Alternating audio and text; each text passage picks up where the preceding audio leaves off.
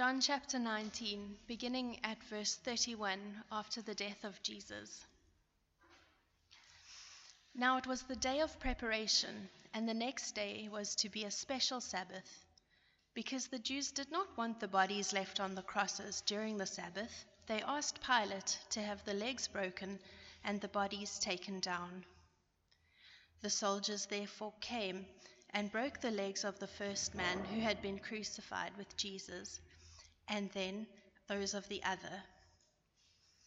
But when they came to Jesus and found that he was already dead, they did not break his legs. Instead, one of the soldiers pierced Jesus' side with a spear, bringing a sudden flow of blood and water. The man who saw it has given testimony, and his testimony is true. He knows that he tells the truth, and he testifies so that you also may believe. These things happened so that the scriptures would be fulfilled. Not one of his bones would be broken. And another scripture says, they will look on the one they have pierced. Later, Joseph of Arimathea asked Pilate for the body of Jesus. Now Joseph was a disciple of Jesus, but secretly, because he feared the Jews. With Pilate's permission, he came and took the body away. He was accompanied by Nicodemus, the man who earlier had visited Jesus at night. Nicodemus brought a mixture of myrrh and aloes, about 75 pounds. Taking Jesus' body, the two of them wrapped it with the spices in strips of linen. This was in accordance with Jewish burial customs. At the place where Jesus was crucified, there was a garden, and in the garden a new tomb in which no one had ever been laid. Because it was the Jewish day of preparation, and since the tomb was nearby, they laid Jesus there. Open your Bible, if you've closed it, to John chapter 19 and the passage which Ruby read so beautifully for us, and I'll begin with a word of prayer.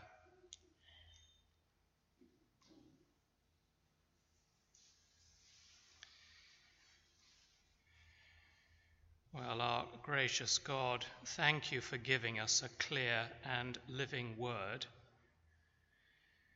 We pray that you would help us according to our need, that you would remove the barriers that prevent us from hearing, from trusting, and from obeying.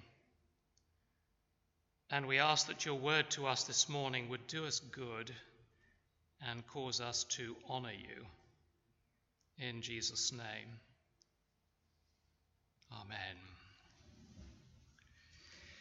Well, over the years, a number of people have come to me with the same question. And although the words they use to express it might vary from person to person, the essence of the question is the same. And it is this. They say, what they're basically saying is, if I join this church and if I listen to the sermons, will I have a better life? Will I have more success at work? Will I have fewer money worries? Fewer problems to deal with? In short, will life be easier for me than it was before? Now, in many ways, that is a fair question. I respect it. The pressures some of you are dealing with are intense. But what's the right answer? Well, in one sense, the answer must be no. The Bible is not primarily a book of practical tips. It's not a detailed how-to manual with answers to all the practical problems of daily life. Of course, there is plenty of practical wisdom on every page if we'll only take the trouble to dig it out. But the Bible is not going to tell you directly how to be more successful at work or how to make all your other problems disappear. And I'm sure you don't expect it to. On the other hand, in a far more profound way, the answer to that question must be yes. Because somebody has said that the Bible has been given to us to explain the meaning of just two words: Almighty God. That's the Bible's purpose, that you and I should understand the reality of the phrase Almighty God. I wonder if you knew that. What it means is that if we come to Scripture in a spirit of humility and obedience, then over time, God will open our eyes to see that everything in our lives, every detail, every problem, every crisis, is always under his sovereign control. And if God grants you grace to really take that to heart, well, it will transform the way that you think about everything, everything you do, whether it's at home or work or wherever it is. Will that make you better at your job? Well, I haven't the slightest idea, but I guarantee it will make you wiser. Now, the passage before us this morning picks up this marvelous theme of the sovereignty of God in the most astonishing way. If you've been with us over the last few weeks, you know that we've been trying to understand the meaning of the death of Christ. If we had time to scan all four Gospels, we'd quickly discover that between them, they record 6 events that took place immediately after Jesus' death that explain its meaning and significance. So, for example, the Gospel writer Matthew gives us 3 of them which are not recorded in John. You can read about them later in Matthew 27. And first of all, he tells us that at the very moment Jesus died, the curtain of the temple was torn in two from top to bottom, meaning that Jesus' death has opened the way for all believers into the presence of God. I think you knew that. Second, Matthew tells us there was an earthquake, which tells us that the death of Jesus has got profound implications, not just for humanity, but for all creation. And then thirdly, when Jesus died, Matthew tells us that tombs were opened and the bodies of many holy people were raised to life, and they appeared to their friends in Jerusalem, who no doubt were as astonished as they were delighted to see them. Now, in this passage in John 19, John records 3 more signs for us. I say signs, but they're really more surprises, because when they happened, they were totally unexpected. And yet John shows us that in each case, they were all predicted in Scripture. They'd all been announced by God hundreds of years before they actually happened. The first of these surprises is that Jesus' legs were not broken. Now, our expectation here is set by what John writes in verse 31. Can we all see verse 31 in our Bibles? Verse 31, now it was the day of preparation, and the next day was to be a special Sabbath. Because the Jews did not want the bodies left on the crosses during the Sabbath, they asked Pilate to have the legs broken and the bodies taken down. Apparently, for religious reasons, the Jews want the bodies removed, but they also want to be absolutely 100% certain that Jesus is dead. In many cases, death by crucifixion in those days could take several days, actually. And so, to speed up the process, the Romans would sometimes smash the legs of their victims with an iron mallet. And the result was that it was then impossible for you to sort of push up on the nail to keep your chest open for air. And so the victim would die very quickly through trauma or asphyxiation. Here, the soldiers break the legs of the first two criminals, both the one who we're told elsewhere had trusted in Jesus and the one who had not. And we're expecting the legs of Jesus to be broken as well. So verse 33, friends, is a surprise. Verse 33, but when they came to Jesus and found that he was already dead, they did not break his legs. Now think about that. When the soldiers arrived at the cross of Jesus, they had one thought and one thought only in their minds: break the legs. But it didn't happen. Why not? Well, at one level, of course, it was unnecessary. Jesus was already dead. They were surprised that he died so quickly. But if you were with us last week, you'll remember that it wasn't actually the cross that killed Jesus, was it? So just glance back, will you, to verse 30? Verse 30 says quite simply, Jesus bowed his head and gave up his spirit. Now that verse is saying that the death of Jesus was voluntary. He chose the moment. In any event, from a human point of view, it wasn't necessary to break the legs. But there is another point of view, because in verse 36, we're given a different explanation. Verse 36 says, "These things happened so that the scripture would be fulfilled. Not one of his bones will be broken." Now, the scripture that John has in mind here comes from the account of the Exodus, where God instructs his people, do you remember, to sacrifice a lamb and paint its blood over the door of the home to guarantee the deliverance of the family from judgment and death.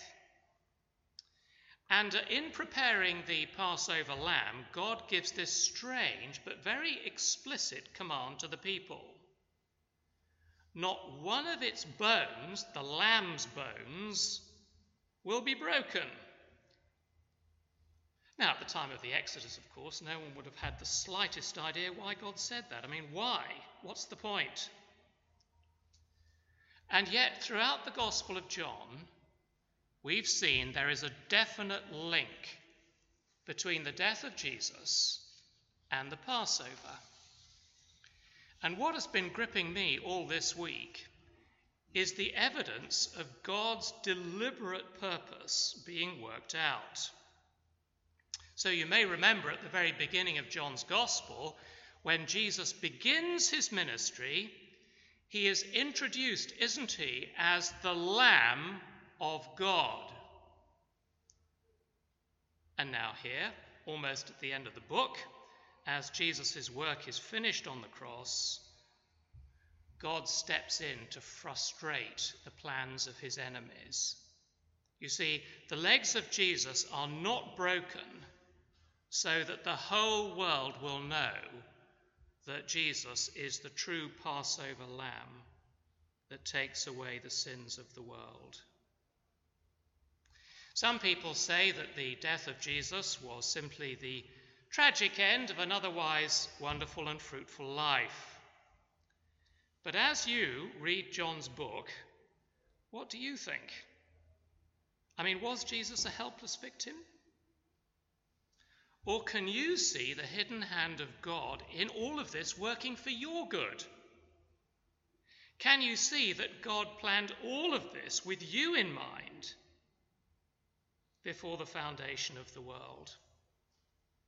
Now, if you can see that, Is it wise to imagine that God is not also interested in absolutely everything you do, and whether it will bring you closer to his glorious purpose for your life? It would be very brave, but also very foolish to say no. So the first surprise is that Jesus' legs were not broken. The second surprise in this account is that Jesus' side was pierced. You see, just as we were expecting his legs to remain unbroken, what happens next is equally surprising. Look at verse 34. Instead, one of the soldiers pierced Jesus' side with a spear, bringing a sudden flow of blood and water. Now remember at this point that there had been no command from Pontius Pilate to do that. As far as we can tell, the piercing was impulsive, it was unpremeditated, it was a spontaneous, random act of violence. And yet, once again, it serves the purposes of Almighty God in two ways. First, it confirms that Jesus really did die. Medical opinion varies on what we're to make of the sudden flow of blood and water.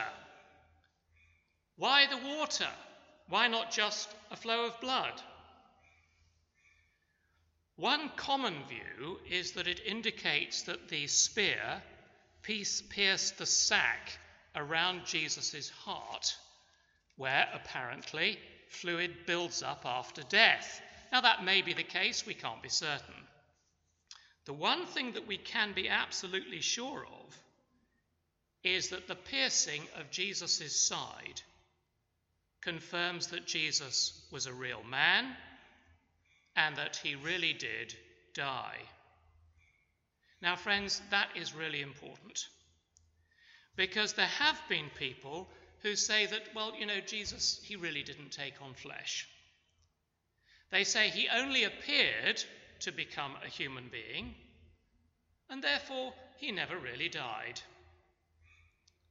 So in Islam, for example, it seems that the Prophet Muhammad learned about Jesus from people who held that opinion. Because in the Quran it says this, quote, "They did not kill Jesus, neither did they crucify him. It only seemed so." And many Muslims argue that Jesus did not really die. And of course, in denying the death, they deny that Jesus is the Saviour. But isn't it interesting, in this passage, by God's grace, we have the eyewitness account of John, who wrote the book, written 600 years before Muhammad put pen to paper. And then there are others who deny the death in order to deny the resurrection. So they argue that, Jesus didn't really die on the cross. He just fainted. He fainted from the agony of his wounds. They just overtook him. But once he was in the cool of the tomb, he recovered, and he appeared to his disciples on the third day.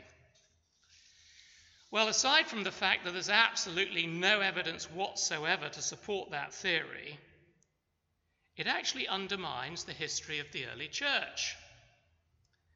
Because, you see, the apostles were willing to die for their belief that Jesus really did die and rose from the grave, overcoming death for us. Now, that was the heart of the apostolic message. Does anybody seriously think that they would have been willing to die if Jesus had merely fainted? Well, of course not. It's foolish, isn't it? No, Jesus really died. And that's why in verse 35, John Speaking here about himself, very telling verse this, the man, i.e. John himself, the man who saw it, has given testimony, and his testimony is true. He knows that he tells the truth, and he testifies so that you also may believe. Now, why does it matter? Well, it matters, friends, because death hangs over all of us. And even the greatest men and women are frightened of it. When I was young, the most famous boxer in the world was Muhammad Ali, who used to sort of describe his boxing strategy as dancing like a butterfly and stinging like a bee, something like that. He was a courageous character, great fun. And he said, "I'm scared of no one, only death." And the most famous of all Greek philosophers, Aristotle, he said, "Death is a dreadful thing because it is the end." Now, friends, sooner or later, all of us are going to come face to face with this fear, either in our own lives or in the life of someone we love. And you see, the gospel can only speak to these particular fears if it's got a real answer. Well, the answer of Scripture is that in his resurrection, Jesus has overcome death. But of course, we can only say that, can't we, if Jesus really did die. So here's how one writer describes the significance of this for those who grieve for the loss of a loved one, and it will appear on the screen. He says, Jesus enters into the full reality of death, not merely walking with us right up to the door, only to pull back at the final second, leaving us to walk the dark valley on our own. He comes all the way with us, right into the grey after-death world of funeral parlours and the making of arrangements for the disposing of the body, the world of strained faces and hushed voices and tear-stained eyes. He takes his place within the world of the receding past, where death's destructive power is so real and irreversible.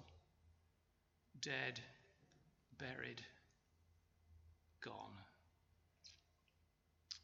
Well, you see, the spear that pierced his side confirms that Jesus really did die.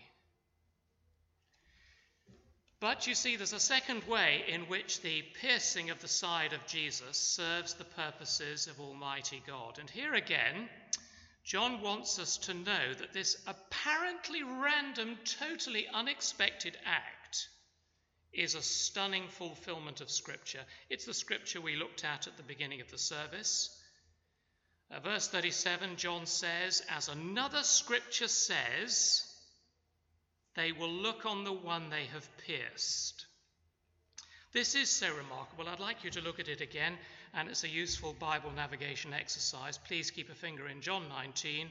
Turn, if you will, to Zechariah 12, which is the penultimate book of the Old Testament. So find Matthew, turn left.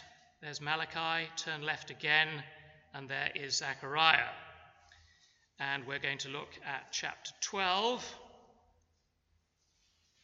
Michael and I didn't collaborate on this. This is a total act of God, bringing these two things together. Zechariah 12, verse 10. Almighty God speaking, "And I will pour out on the house of David and the inhabitants of Jerusalem a spirit of grace and supplication. They will look on me, the one they have pierced, and they will mourn for him as one mourns for an only child, and grieve bitterly for him as one grieves for a firstborn son." Pause on that. You see, God is anticipating a day when the people will mourn and grieve as they look on the one they've pierced. But who's been pierced? It's quite clear. God says, they have pierced me. Now that idea on its own is, I think, almost too much to digest. But there's something more. Look ahead to chapter 13, verse 1. On that day, a fountain will be opened to the house of David and the inhabitants of Jerusalem to cleanse them from sin and impurity. And then you see, as John witnesses the unexpected, apparently random piercing of Jesus' side with a spear, he knows that a fountain of forgiveness has been opened up for all mankind, just as God promised. It was all under God's sovereign control, you see. Now, can you see the love of God in that? Well, of course you can. You can't miss it. Come back to John 19, because surprise number 3 is that Jesus was buried in a rich man's grave. When the Jews, the Jewish religious leaders, called for the body of Jesus to be taken off the cross, what were they expecting? Well, they were expecting that his body would be taken to the burial site outside the walls of Jerusalem, set aside for condemned criminals. See, that was standard procedure. But what actually happened? Verse 38. Later, Joseph of Arimathea asked Pilate for the body of Jesus. Now, Joseph was a disciple of Jesus, but secretly, because he feared the Jews. He was accompanied by Nicodemus, the man who earlier had visited Jesus at night. So, friends, here we have two men, both well-known, both prosperous, both occupying senior positions at the highest levels of Jewish society. And isn't it interesting that until this time, both of them have been secret followers of Jesus. But on this particular day, when it was more dangerous than ever to be known as a friend of Christ, these busy men step out into the spotlight and do what even the disciples of Jesus were too afraid to do. And in case we're tempted to think that they were just simply going through the motions, John tells us that the spices they brought to embalm the body weighed 75 pounds. Now that was a huge amount. Unless, of course, they knew they were burying a king. And instead of taking the body outside the city to the common grave for condemned criminals, they placed the body of Jesus in a tomb near the place where he was crucified. And Matthew, in his gospel, tells us that the tomb belonged to Joseph of Arimathea himself. And so, surprisingly, Jesus was buried in the grave of a rich man. Joseph of Arimathea was rich. I say surprisingly, but then again, 8 centuries before this, Isaiah had said this is exactly what would happen. Because speaking about the Messiah, Isaiah writes, he was assigned a grave with the wicked and with a rich man in his death. Isaiah 53, verse 9. But there's something else here. Because the question you and I need to ask is, well, what caused such an extraordinary transformation in these two men? Why are these secret disciples suddenly willing to stand up for Jesus at tremendous personal risk?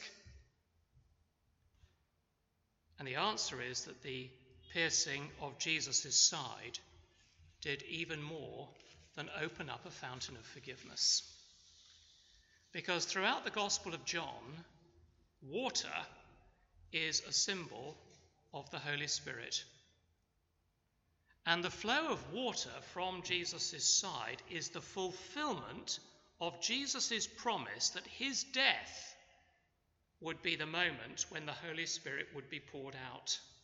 You can read about that in John 7, verse 37 and following. Now let's just put this together for a moment. It's very interesting.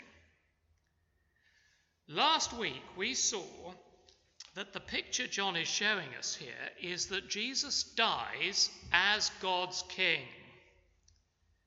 Jesus himself has said to Pilate that he's a king. The crown of thorns confirms it. And Pilate's sign above the cross proclaims his kingship to the world. And now, as Joseph and Nicodemus bury Jesus as a king, we see the effect of Jesus' rule as these men are transformed by the power of the Holy Spirit, because they come out from the shadows of secret discipleship and are suddenly willing to take real risks for Jesus. Can I ask you, what about you? Would your friends and family say that about you? Do they see in you a wisdom that comes from knowing who God really is and what he's done for you? And perhaps this Good Friday is the day when you realize it's the time for you to come out into the open and be known as a servant of the King. C.T. Studd was a first-class cricketer. He played for England against Australia in the first Ashes series in the late 19th century. Soon afterwards, he was converted to Christ and he became a missionary in Africa and the founder of the Worldwide Evangelization Crusade. And after his conversion, he said this, quote, "When I came to see that Jesus Christ had died for me, it didn't seem hard to give up everything for him. It seemed just common, ordinary honesty." Let's pray.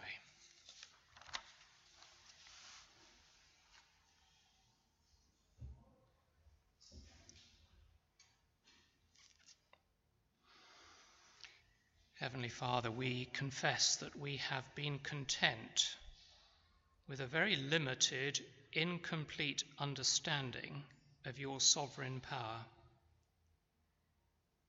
Have mercy on us. In your grace, please engrave upon our hearts and minds a deeper, truer understanding of the cross of Jesus. And weak as we are, grant to us the boldness of Joseph and Nicodemus to come out of the shadows and to be known as servants of King Jesus. For it is in his name we ask it. Amen.